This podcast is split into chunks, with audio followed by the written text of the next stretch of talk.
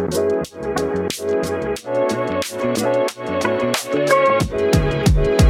Well-Rounded Geek.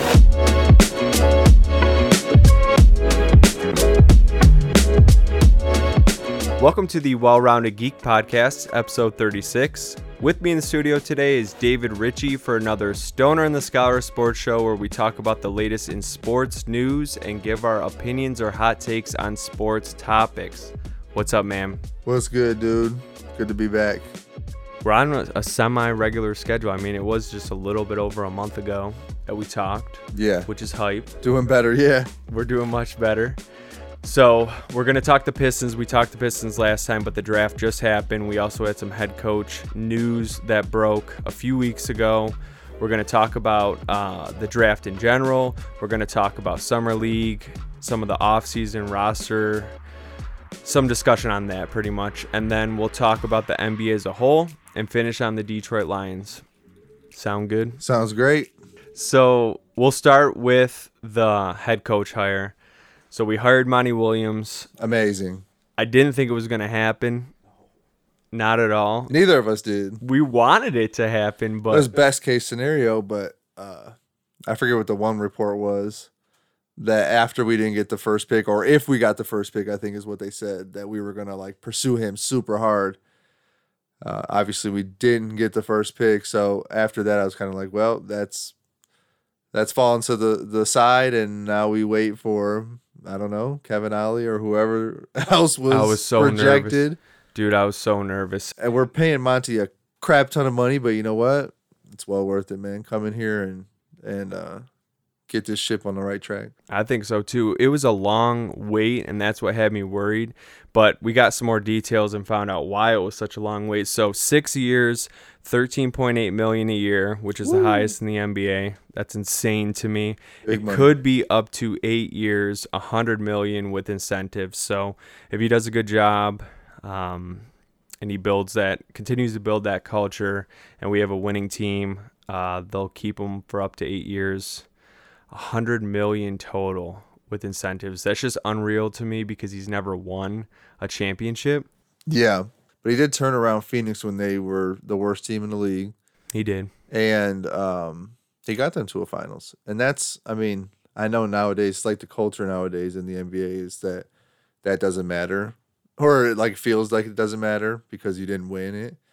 But it's to turn around a 19 win Suns the Suns team, whereas that's like where the Pistons are right now, even worse, and take them to a finals. Like, yeah, I believe in that, and I'm all about it. I am too. I'm and. I'm excited to see what he does with this core because we've got talent, man. We do, and we're building that core, and you can see it from the draft too. But so the thing is, it's not an impact on the team or anything that they can spend. You know, it's it's up to the owners, the ownership, on how much they're willing to drop for a coach. Right? You know what I mean? So obviously, he really cared about it. He and he, I think he valued, or Gores valued uh, Monty and so does Weaver. hmm You know, and what he can bring to the table and the things that he's done. So They said that his wife had breast cancer, or she was diagnosed with breast cancer. yeah, I think there's a positive outlook towards it because of how early they caught it, but that's why he wasn't going to coach after he was let go from the Suns for some time. He was going to take some time off, but I think from that presser that we saw when they introduced him, that's sort of the reason he actually decided to sign with the Pistons outside of the money. You know, that's still a lot of money, but he said that Tom Gores really cared about family and taking care of his wife and making sure that all her medical stuff was going to be paid for and I think that's what also nudged him in the right direction, you know. And that was surprising to me. I don't usually have a good outlook towards Tom Gores. Do you feel the same way? yeah. I mean, I don't really didn't know much about him, and just the way the Pistons have been uh, under his ownership hasn't been great. But uh, it's good to see that, and it shows you that like there's more to it than basketball. And the guy, that guy who is the top guy who owns the team, understands that, and like I think that's part of like fitting into a culture and make or building a culture and making it and uh, you know, it starts from there, and then you got Weaver, you've got Monty, and then it just trickles down to these these young cats, and I'm excited, man. The future in Detroit Pistons basketball is like hella bright. It is, and I We've got moves to make, and there's things that the team needs to do still. Obviously, that happens. You know, the changes come and go every season, but uh, we are in a, a much better predicament than we were this time last year.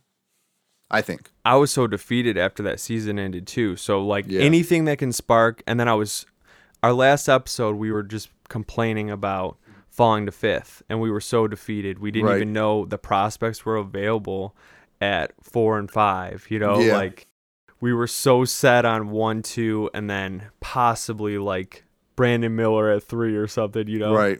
And it was defeating, but then Yeah. you see the light and you see the the cool thing and I brought this up with you before the pod is at that presser they were speaking about restore restore restore they weren't talking about rebuilding anymore they're talking about restoring the Detroit Pistons and how the Detroit Pistons of the past like those really good defensive just Yeah. things like that Right. I appreciate that. I feel like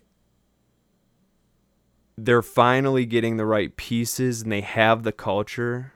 You know, like some of those other younger teams in the NBA, Houston, for example, they're known to have a rough culture because they have all this young talent, but they sort of act out. They're like they're not disciplined. Right. They didn't feel like they're um for some reason if there was a lot of like there was a lot of talk with them and like Stephen Silas last year, like not like he couldn't get them Yeah. Like under And he's over with us now, you know that. Like he's on. That's the other thing is Monty Williams is bringing a stellar staff, like Mhm. top guys. Yeah, I'm excited to have him as an assistant. hmm That's crazy to me. He has head coaching experience, but Yeah. we have the culture, and now we're starting to get the pieces. It's just I want to see how this team looks all together, especially with with how this draft went. But the cool thing is at that presser, all the teammates came out to support Monty, except for Bojan. I think I don't even know if he's like in America. Right, he might he's probably be. on his way off this team, in my opinion, because Yeah. he's worth so much money. They're probably trying to trade him, but Right. all the players came out. They didn't have to. Monty Williams said that's like the first time that's ever happened. And then In any of um, his pressers or any of his yeah, Yeah. and then they're saying without a coach this whole summer, they've sort of been self-organizing and holding their own practices and stuff. Like they want to be great, dude. That's the thing. And I know we talked about it a little bit off air too, but that's what I keep hearing is like they are putting the time in. They're trying. They're getting together. They're they're playing together. They're trying to gel. They're trying to mesh. This is all before even preseason and all this stuff. Like they want to be, be or they want to be good so bad, and now you put them with. I think that's why they all showed up because they know the type of impact that Monty has had, and throughout the their short time in the league, some of those guys at least, you talk to people, you make relationships with other coaches or whatever, you know. Uh, there's a lot of guidance and a lot of like inner, in- I guess, inner guidance in the NBA. Like a lot of these players and coaches are all helping each other, it kind of seems like, or giving advice, or, you know what I mean? Mhm. So they were all they all seem hyped to get this coach that's gonna that's done great things with another team full of young you know young players. and they're all entrenched. Like every team is sort of entrenched with one another because they all. S- Someone on a team has a relationship with another team or another twelve Exactly. teams, you know. And Exactly, did you hear Monty Williams was saying a lot of connections. he was prying with some of his connections throughout the NBA to see if he could get any dirt on any of our players. Did you hear about that? You, he I said remember there you was telling no- me about it. that no one had like a scratch. So we just have like Troy's built this team. It's not Good not character good, guys too. but they have good character, man, and they Mhm. want to win. They want to play well, and they're disciplined. It's just it hasn't come together yet, and I'm just hopeful. But let's talk about the draft. We'll talk about the assets that we we gained, and just see this vision like coming together right before our eyes. So we had the fifth and then we had the what do we have originally? The 31st of the second round. Yeah. We ended up with the fifth, and then the 25th in the first. We traded some second round picks, which I can talk about later, but it's blowing my mind how he's moving some of these assets that we have because we're really not going to have much left now. Like I'm hype that Troy Weaver's doing it, but we don't have much left to have like any crazy trades in the future, which is scary. But Yeah. with the fifth pick, we drafted Ausar Thompson. And then with the 25th pick, we drafted Marcus Sasser. I wasn't aware of who Marcus Sasser is. I knew who Ausar Thompson was once I started to dig into, Yeah. you know, the top 10 available picks. Right prospects. Yeah. Yeah, so give me your thoughts on Ausar Thompson and Marcus Sasser. I think it's um well at five the best case scenario of the players that were available. Um, fits in with the defensive culture. Um, got to work on his shooting, but I mean, I feel like that's something that can always be that like isn't a difficult thing to improve on. I guess that's easier said than done uh, for me to say, you know, but young guys, um, the type of player that he is, he seems like like his stats. Uh, the last season, he was like 16 points per game regular season, and then that jumped up to 21 in the playoffs. Like, guy's a scorer, can get the ball in. Just got to practice on that shooting, man. That's just repetition. I feel like. Yeah, and the thing for me, like Killian Hayes, for example, you would have thought he would develop more of a a shot. But the issue is it's the players that don't have confidence. Ausar Thompson seems like he has confidence, like He does. and he has a decent stroke. It's not like an ugly shot or anything. And like you said, it improved throughout the year. You know, he had 30% from three by the end of the year. That's not ideal from what you like to see coming to the NBA because usually they drop significantly. Like I think Cade had something absurd, like 40%, right? And then he dropped. Yeah. I'm sure he'll get it back this year, but still, you can see the growth. He's a freak athlete, so is his brother. The thing Yeah. for me is we needed a wing defender. Like we our defense was dude, it was so bad last year and when I would bring up some of the stats of how many points we would uh, allow per game and stuff, and Mm-hmm. it would blow your mind. That's not the Detroit Pistons, man. Like that's Right. definitely not what Troy Weaver's trying to do. It's just like we sucked. And you can't you guys you can't give up that many points. no. So Even if you score in bunches, you can't give up that many points. the offensive upside of the guy is great, but I just want a solid defender right now. And then if he can reach a higher ceiling, sign Right. me up. Like Yeah. if if we can have someone who can, you know, guard those first three positions and let uh Ivy and Cade focus on other players. Like if we can have think about Thompson guarding the best player on the opposing team. Cade or Ivy doesn't have to worry about that anymore. Right. They you know what work. I mean? It makes it a little bit easier for them on offense. It offense. does. So they can figure everything out and if he develops a shot, it's just going to be that much better. But then we also drafted Marcus Sasser. What are your thoughts on him? I like that as a backup point guard. Um, I know we were just talking about this, but there was like the concern with some of his, uh, with what people were saying was his size, but we looked it up and he's six two, so that's he's he's a size and even taller than some of The greats in the NBA right yeah now. the greats and even you know just uh, guys who make it into the league. Like it's it's not like he's five ten or five eleven or something. now he's Muggsy. He's yeah, he's six two. He can shoot the lights out. Um, and uh, you sent me a highlight earlier, and it looked like he was a decent scorer. And I know we talked, and he said that you you were saying that he has some of that trouble scoring inside, which makes sense for being only six two. But I'm happy with a shooter and um, a guard that can play defense as well. So if you three and D, that's fine with me, man. seemed to me like I'll take that. Dude, it seemed like a Killian Hayes replacement to me because Right. Killian can't score. And he's a great defender. Like he's one of our best defensive players, but he He's, can't think he's one of the better guard defenders in the league. Uh, yeah. But the problem is It only goes he- so far for you, though. Yeah, if he's not going to score, if he's not going to do anything else, Right. He's going to be replaced. He's not. Killian doesn't score great or efficiently at any level. Right. You know, so it's like if he was a great sc- or a, an efficient scorer at any three level, then it would be a little different, I think, for him. But you know, after a while, guy is who he is. You know, He's not developing the way that they had foreseen. and today's game is you need that. You need that outside shooting. You need So- to be able to space the ball. Killian doesn't help you do Right. Sasser's going to give you that because he's a 38.4% three point shooter. Okay. He might have some streaky like shot selection with that. that. Sure, But that can get better with better coaching Right. and you know just better decision making in a grown up game. You know, Uh-huh. a grown up league. You can't do that shit and get time.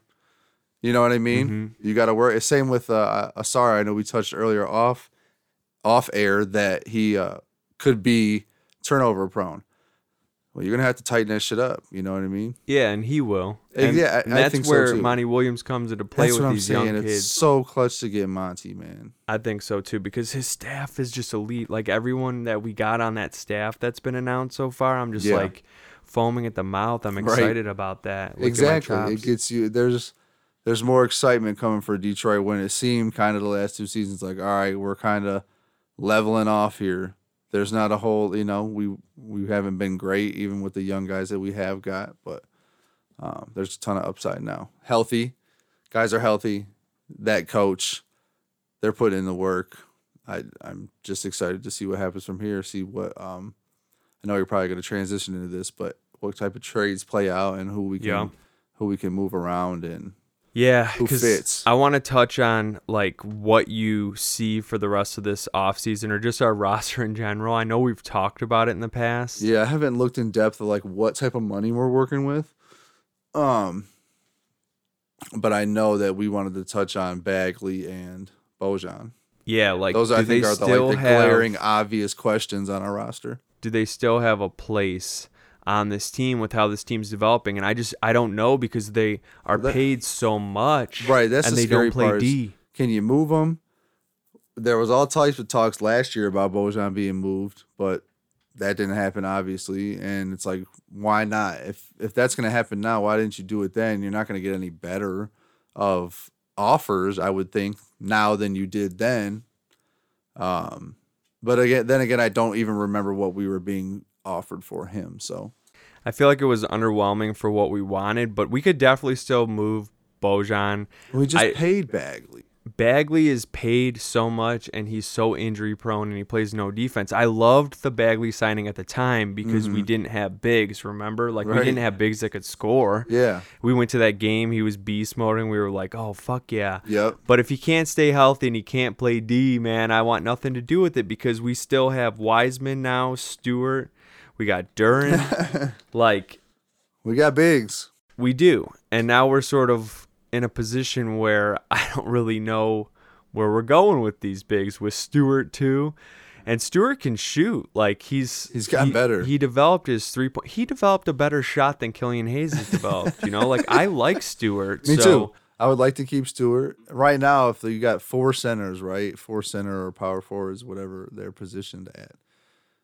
If I had to get rid of anyone, it would be um, Marvin Bagley. Bagley. Yeah. I would too, and I feel bad about it. I don't know how we're gonna move him, but and then I feel like we have to move Bojan the way that this team's shaking out now Well, because maybe we can package those two together. I hope we can package someone for Cam Johnson because I don't feel like the Nets are gonna let him because he's restricted. So I don't know if they're gonna let him go easily. But Right. if if a team's willing to match and they're willing to like Because they're somewhat in like a restore thing right now too, and Cam Johnson's young and de- and a good player. So Mm-hmm. why let him go for? You know, would you let? Would they trade him for? They're obviously not going to trade him for Bagley. Are they going to trade him for Bojan and thirty-four-year-old Bojan or thirty-three or whatever it is I think we could find a way to package Bojan. with yeah. some with a pick or something? The problem is we don't have many Yeah, picks to move now because he's been moving so many picks, man. Right. It's like, and we don't want to give up. You don't want to give any more first round picks because we're still not good. So I don't know. I just really want Cam Johnson. Imagine this team with Cam Johnson. It would be so much more complete just from one player like that. Like we need to move the needle even further. And Cam Johnson is a scorer and plays defense, man. Yes. Like sign me the we fuck need someone up for that. exactly like him. dude. Seriously, we do. That's like the missing piece. I'm praying that we get him somehow. I'm just trying to manifest it, dude, because I just feel like this team from the draft, it's definitely taken a step forward, but this team's still only like a what would you say, like 30 win team in you're as sad as that makes me feel to even say what It is sad. think? It's like less than 20 games better than Yeah. they were, but you know, it's it's still year one or a new regime, and Cade being back, like I, that wouldn't surprise me. But all then if you get Cam 30. Johnson for some reason that skyrockets it astronomically, like I feel like we could compete you for think the with last Cam Johnson, we're playing for a playing spot? I think so too. And that's how close we are, but how far away we also are. Like we need those proven players instead of just young talent. And the more you think about it, man, like I feel like when you come to those restricted, like a lot of the times they stay where they're at. yeah, because you know, like that happened there. with Ayton last year, right? Like he signed with Indy, and then they matched, but now they're now they want to get rid of him. I don't know if you saw that. Yeah, they Side always note, do. They're now they're trying to get rid of or trying to get off Ayton because of his. Oh, who knows? But it's probably that playoff performance. But Yeah, he tends to not play when up. they actually need him to. yeah, But yeah, and they paid him a, a a lot of money, they did. and I bet they're looking like, damn, I wish we'd have just left him, let him go, let well, him that's walk the other thing too. It's like I don't want to go into a massive bidding war with the Nets for Cam Johnson. Like Cam Johnson would be an awesome piece for this team. He's a great player, but I'm not trying to drop a bag on Cam Right. Johnson and Break the cripple bank. our exactly. because we still are going to have the core four that are going to need to get paid soon enough from their rookie contracts eventually, you know? So it's like, I don't know. It's a tough landscape. And in my personal opinion, Troy has not proven that he is good in that area. He's drafted well. Like, I think majority of his players outside of Killian Hayes have made those all rookie teams. But he hasn't really proven to me that he, like, is really good at signing free agents or he does some like Yeah. finessing with the trades we in have a way not we have not signed. other than uh the one that surprised me was Jerami Grant. Like that was shocking. Right. That was like, why is he coming here? That's hype. But outside of that, it's been ass. It's been like Mason Plumlee and like Right. you know, Yeah. Kojo. Right. God. super disappointing. But He's gone, right? He's not on the team anymore. he probably won't be. I don't know if his contract ended this year or not, but definitely the way we've been drafting and and how He's got to go. because we still have Burks and stuff, so I would assume so. Right. Um, but yeah, the final thing I wanted to talk about with the Pistons is the Summer League. That's July 8th, 9th, 12th, and the 14th. Uh, the 9th is against the Rockets, which seems like we're starting to get a little bit of a beef with them because of Jalen Green and Cade. But now they have Amen Thompson, Thompson, Ausar Thompson's twin brother. Yep. So Ausar got asked about it, and he said, "We're gonna kill him," Love which it. made me hype. Love to hear it. So I'm gonna be tuning in for some of those summer league games, especially against the Rockets, and I'm looking forward to seeing how these young players play. They said Ivy, Duren, Wiseman, and Livers are gonna play at least one game, so at least we get to see some of the people we're looking forward to play sooner than you know the NBA season. I'm looking forward to it. Yeah, me too. I definitely want to catch uh, the games and, and watch Thompson and see what he's um, what he's all about. I know you get a feel right away when you see them playing against men. Overtime Elite was a G League team, right? Oh, no. yes. Yes. It's one of like it's not as highly in my opinion highly respected as um what's it called? What's the other one? It's the Ignite or something like that. Ollie, Kevin Ollie was whatever team he was coaching. Yeah. But I've heard OTE is not as respected as the other, other- minor league program. So Yeah. I don't know. But I'm just hyped to see them even though it's a bunch of the young kids that play in summer league, I'm hyped to see them play in an NBA format and against some of the more experienced players. Because Wiseman, for example, he's been in the league for a minute and he's going to play at least one game. So Right. you're going to have players like that. Um, But okay, we'll move on to just talk about the NBA landscape as a whole. We'll talk about some of the trades that have broke within the last week or two. So the Wizards initially got Chris Paul, Landry Shamet, a second or a couple seconds, and then the Suns got Beal, Goodwin, and Todd. That was a pretty random and crazy trade, but you can see that the Suns are trying to pivot and like reshape their team. So then they ended up Yeah. turning that trade into trading Chris Paul to the Golden State Warriors. The Wizards did. And Yeah. then Jordan Poole ended up going to, To the Washington- Wizards to for a Washington, yeah. 2030 first. Uh, and then I think a second in like 2027 or something. They Dang. totally wanted to get rid of Jordan Poole, dude. Yeah, they got him up out of there for Chris Paul. That was a complete change of heart. That's so crazy that Chris Paul, Steph Curry, like that's going to be a crazy dynamic. I don't know if it's going to be a good dynamic though, bro, because he can't play D at all. Like he looks so old out there, you know. Yeah, yeah. So the cool thing to me Well, he is can just bring the ball up and facilitate and get Yeah. Curry the shots where he needs to. And you're right though. If he's a liability on defense, it's not going to help, especially in the playoffs. Oh, they struggled. The whole point of the Warriors being good was if their amazing shooting for some reason was on an off night, they could play some pretty damn good defense and still win. Right. And that's not the case anymore. Like you saw how they played against the Lakers. If if they can't score, they struggle defensively. So right. Right. I don't know how that Chris Paul trade is going to help them. We'll see. I think Jordan Poole is just. I don't have any ill will towards the guy, but it seemed like he was sort of a toxic.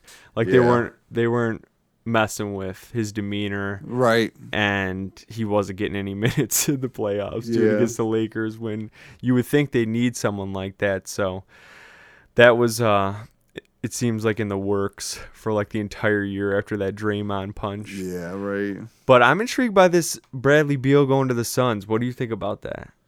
I don't know how I feel about it. I don't know. Uh, I hear he gets injured a lot, and then yeah. I don't know, man. I just he's never even with John Wall. They were never. I think they only made the playoffs once or twice. I don't know. He's a scorer, but they got scorers. You know, Mhm. it's like, what else can you do? What else are you gonna do to fill out that team? When you can't move Ayton, you've got a roster still to build. They have hella spots open. Their bench is not deep anymore or at all Mm-hmm. and you've got three scores, you know, and KD's just getting older. KD's still great, but it's another season, you know. I don't know, man. I think they're probably better than where they were with him and, you know, Chris Paul declining in age and what he can do on the other side of the ball. But I don't know if it's like enough to win a championship. No. which is the definitely what they are investing for. You know, I don't think they, they don't. They're not making that move with like No. a, the the number one thing thought in their head is this brings us you know a step closer to what we want, which is the ultimate goal. Yeah, I, I'm not sure it does. I just want to see KD, Beal, and Devin Booker play with each other. I want to see how that looks, I know how it works. it could be really fun. It could be on nights like historically scoring, you know, but at the same time, like I don't know. KD's a decent defender. I think Booker is all right too. So I don't know. Maybe Beal doesn't have to worry about too much pressure on the defensive side of the ball. Yeah, But you know, it, it'll it remains to be seen. It'll be fun to watch them. I'm sure though. I just feel like the West is like a murderer's row at this point. you It's know, I mean, the whole NBA is, but that leads me to the Celtics. They traded to get uh, Porzingis. They traded the Wizards, or the Wizards were involved, and the Grizzlies. So the Grizzlies got Marcus Smart. Celtics ended up getting Porzingis, a 23rd first, and a 24 first, which is insane to me that that's how it worked out. But the Celtics are trying to improve, I guess, at that position. What do you think of that trade? That was a three team, right? Because Mm-hmm. it was Memphis. You said it was the Memphis Wizards and then Boston. Yeah. That's where Porzingis was, right? Mhm. Wizards. Sorry, it's hard for me to keep up. He's bounced around a lot. I don't know. Man. I think it's see, like I don't know. He's another guy who gets injured. He's like that tall, lanky, you know, who always got to worry about the leg injuries. And then, I I mean, on paper, it sounds really fun. It sounds cool, but is that the missing piece? I, I don't know. I feel like the Celtics are sort of reeling, and we're gonna see what happens with Jaylen Brown too. But right, exactly. There's still questions on him. You lose him, like Jayson Tatum and Porzingis doesn't like wow me or mm-hmm. make me think that they're gonna win no, a title. You know, unless Porzingis can somehow pop back into like his rookie form. You know, Yeah. Or- I think that was his rookie year. He was like really good, but I don't know. It's interesting to see. I love when like it gets shaken up. It's entertaining. It's fun. It's cool to think about what you know a guy like Porzingis because he can bring a stretch, um, a stretch five. He brings that presence, so that could open up a lot of things for other players. You know, on the court. So it's kind of fun to think about. And you still, if they still have Jaylen Brown, it's like you got you got three All Stars. They've all been an All Star. Um, Jayson Tatum is elite, so it could be fun. It could get them over the hump of you know a Miami or whatever. But there's still a lot that could be done in the, there too. You know, Miami yeah, is definitely looking to uh, grab another talent because I think that's all they missed. I mean, they just missed the the Nuggets were so deep hmm and they uh, were just so consistent. They were just like that that sharp tool, man. You just can't you can't you couldn't beat that. right. But I think you know if like say Miami gets Dame Lillard, like okay, now you're now you compete. Now you got a guy who can go out there and just flat out get buckets. You know what I mean? Yeah. I think that's what they were missing. They were missing that straight go get me a bucket guy. Like Jimmy Butler's not that consistently. You know, Not And- anymore because and their shooters aren't that consistently either. They don't come up big time. Duncan Robinson's not big time. He's not like you think of back in the day, like Robert Horry was a big time shooter when he needed to be. You know, Duncan Robinson's not that. Tyler Herro missed that whole playoffs. You put Dame Lillard, Dame Lillard there though, that changes a lot. I heard he was pissed too that they didn't try to move from their pick. I heard that too. That So that, that could they- shake up some stuff. they ended up getting scooped, but there it's the time to be an NBA fan though because there's going to be so many things that come out with this the rest of this offseason. It's already just getting started, right. you know. So I'm curious to see what else happens. That East is in my opinion starting to become more open than it has been in the past because the teams like the 76ers and the Celtics, they're sort of still trying to retool because they're not succeeding with this the rosters that they've had.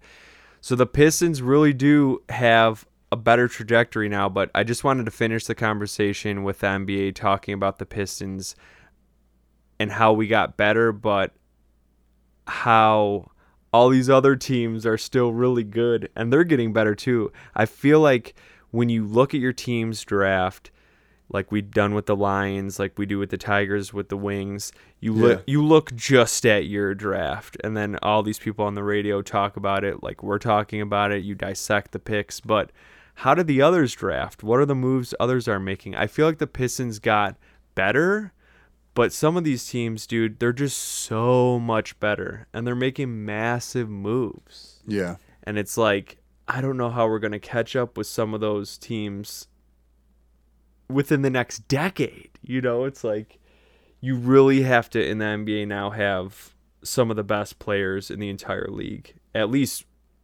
one or two. Because the way Jamal Murray was playing with Denver was like the best point guard in the playoffs, in my Seriously, opinion. You he was playing lights out, man. And then Joker's by far, the, in my opinion, the best player in the NBA. So yeah, that's why you had that. The Pistons just don't have that, dude. So like, I'm really happy with this draft. I'm excited with the coaching hire. I'm excited for the future, but there's just so much more work to do. And- you can see how hard it is. Like we're talking about the Celtics coming up short, uh, the Heat coming up short. You know, the Lakers always coming up short. It's like it's just so hard to win in this league. yeah, hundred percent, man. And it's such a buzzkill when you think of it like that. I'm still hype lot- about Yeah, there's a long ways for our, our team. So the crazy thing is we're going to transition into our final topic, the Detroit Lions, which usually we would never talk about that the Lions have come a long way cuz Right. usually they're at the bottom of the totem pole, but we're finally favored to win our division this year. We talked about our schedule last episode. We gave our predictions. I just wanted to break down a few things that have happened since our last episode. So we had OTAs. Uh, there was more information about the Jamo situation that we'll talk about, and then we'll briefly talk about training camp. So, have you seen some of the discussions from OTAs about how good Sam LaPorta is looking? Yeah, I keep. It feels like every other day there's a new report about Laporta just being like, like I think yesterday or it was this morning. Um, Dan Campbell said he's poised for a big role in his rookie season. You know all these things. I sent you that clip the other day. I think of uh, Kittle, George Kittle talking, praising him and saying how we got a steal of the draft. Yeah, like the best player, the ble- best tight end in the draft. Yep, and that's just kind of what you've been, what we've been hearing the whole time is he's the best. Like I forget, it was like right when the rookies reported and they were doing stuff. Somebody reported that that day he was easily like the best player on the field. And I was watching, dude. freaking exciting. I was watching some highlights Especially of. with all, I don't want to say Hockenson was so much of a bust because he's still like a decent player, but he wasn't where we, like for where we picked him, it, the production wasn't there. But like him, the Ebrons of the world, like guys who have we've drafted so high and just not showed up at that position to get somebody like this, it's like super exciting that we can put Right. in into the offense that was top five last year. Sign me up with that, man.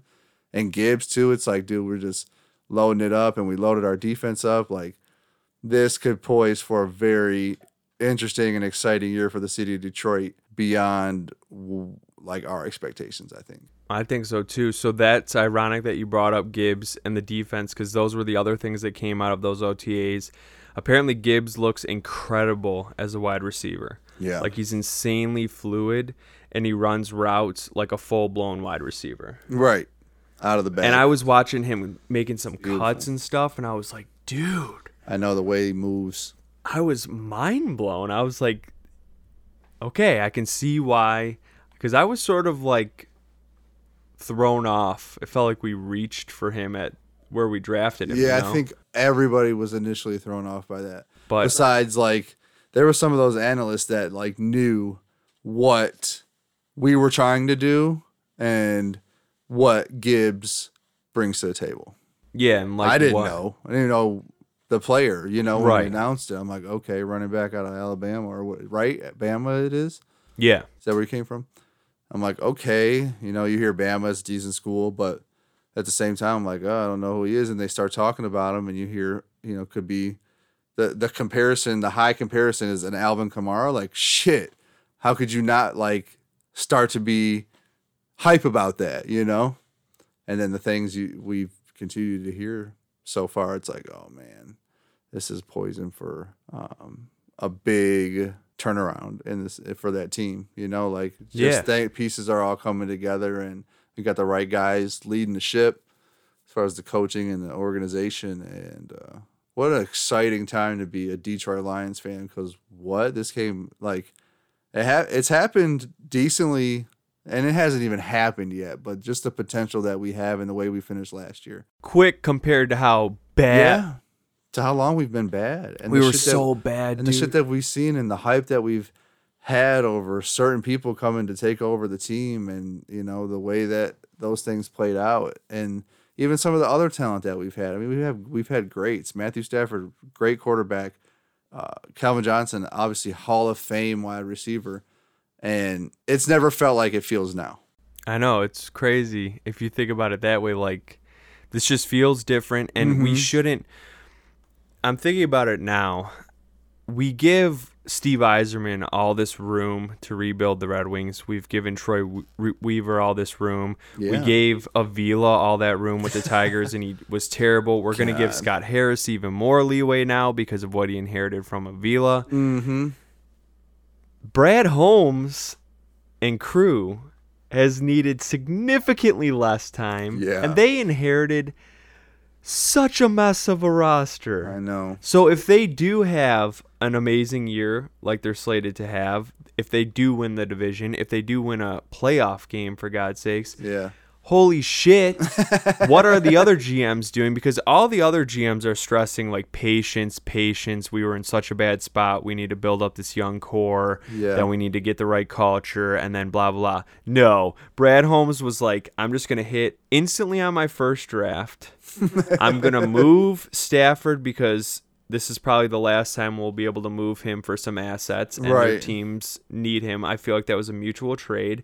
And what we got back has been great so far because we got picks and he's Goff's been serviceable. He's he's in my opinion the best quarterback in this division now and we're loading him up with weapons so that he's not exposed the way he was, you know, like Yeah. if he needs to bail out, he can bail out to Jahmyr Gibbs.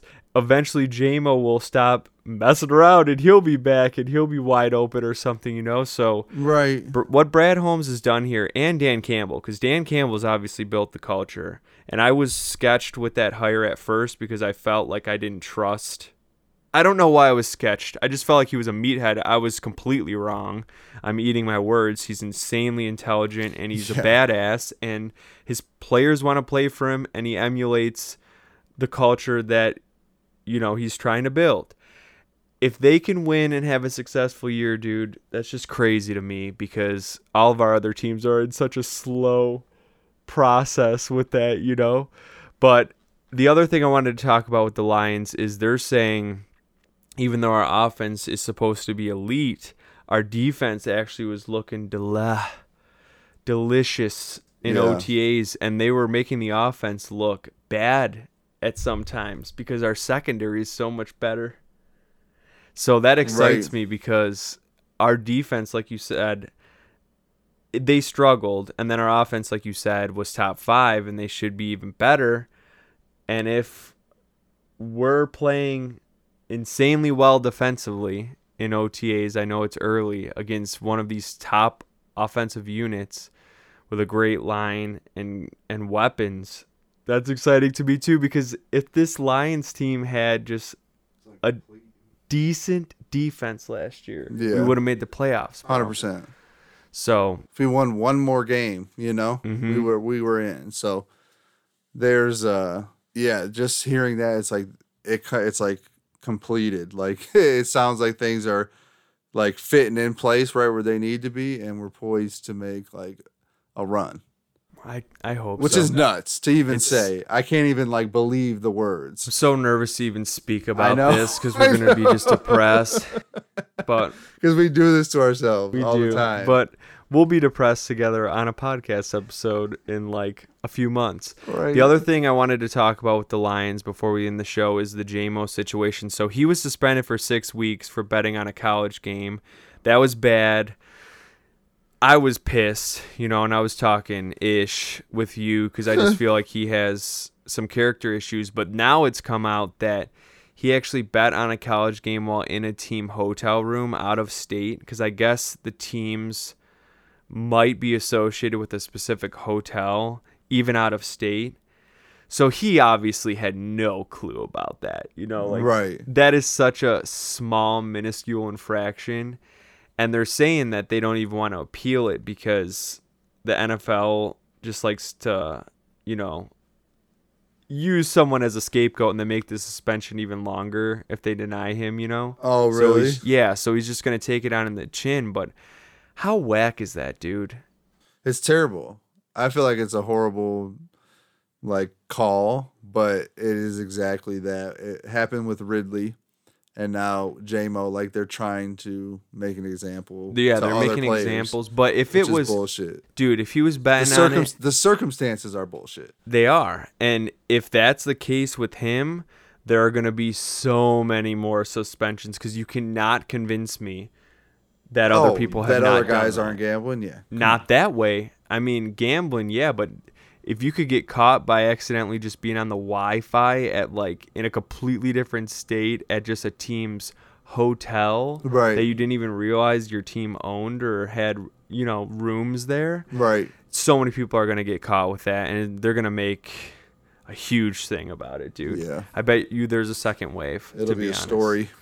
It will be. But once he comes back, I'm so excited to see this offense. See, it's it just sucks though. It's like man, six games. You got to start the year off without you know who's supposed to be your second, your number two wide out. You know, it's like Especially after he missed 12. yeah, I think it was 12 last almost year. all last year. Yeah. Yeah, I just want to see him play. I want to see if he's actually what we think he can be. Right. You know, we just haven't seen that. so- exactly. We haven't gotten the full time to see it. And it's like man, your first two years, obviously injuries happen, and you can't do anything about that.